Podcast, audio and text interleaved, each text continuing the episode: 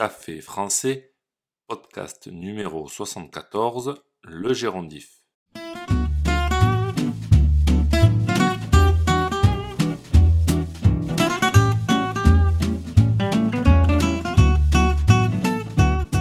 Bonjour chers auditeurs, comment allez-vous ? Bienvenue sur Café Français, le podcast quotidien pour apprendre le français.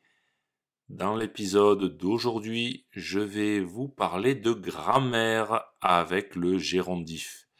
C'est très utilisé en français, mais je suis souvent étonné de voir que cette notion est très peu étudiée dans les cours de français. Aujourd'hui, nous allons réviser le gérondif ensemble. N'oubliez pas que les exercices et la transcription du podcast sont disponibles sur le site internet café français avec gauthier point com. Sur ce site, vous pouvez aussi réserver un cours de français. C'est parti, prenez un café et parlez français.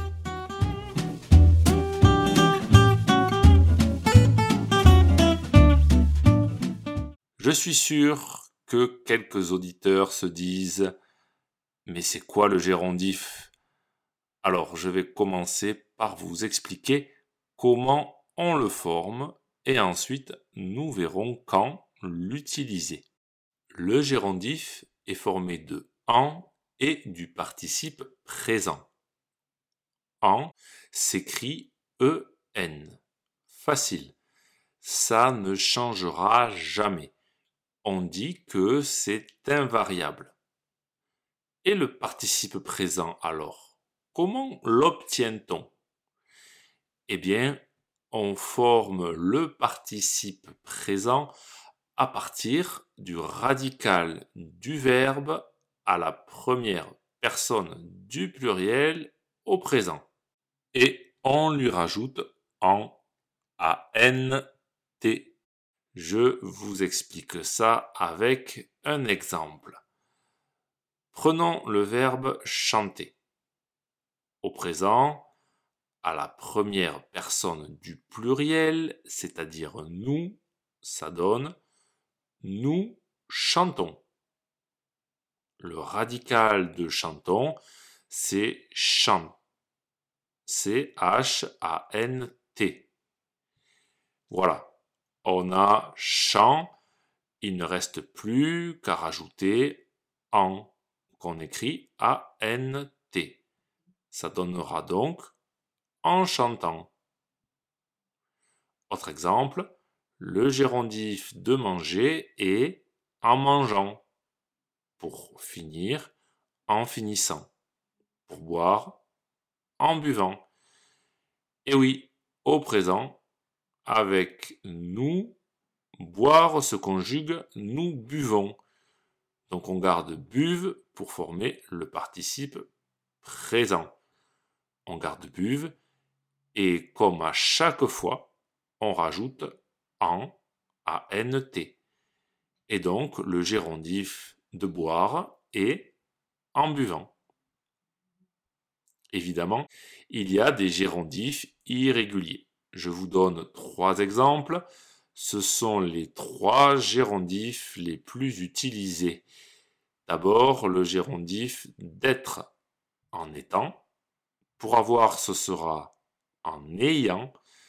Et le gérondif de savoir en sachant.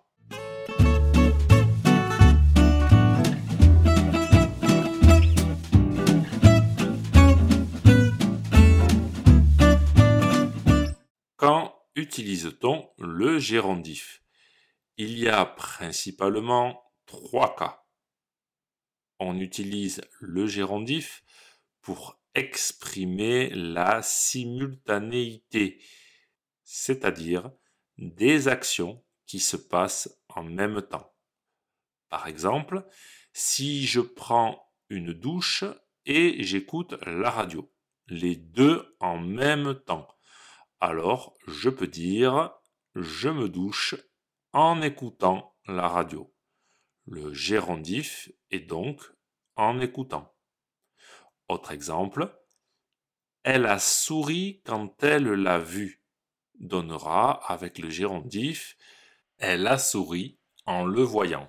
Deuxième utilisation du gérondif pour exprimer le moyen ou la manière.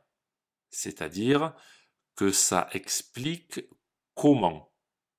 Par exemple, il est tombé en glissant sur une banane. Ou encore, tu iras à Paris en prenant le train.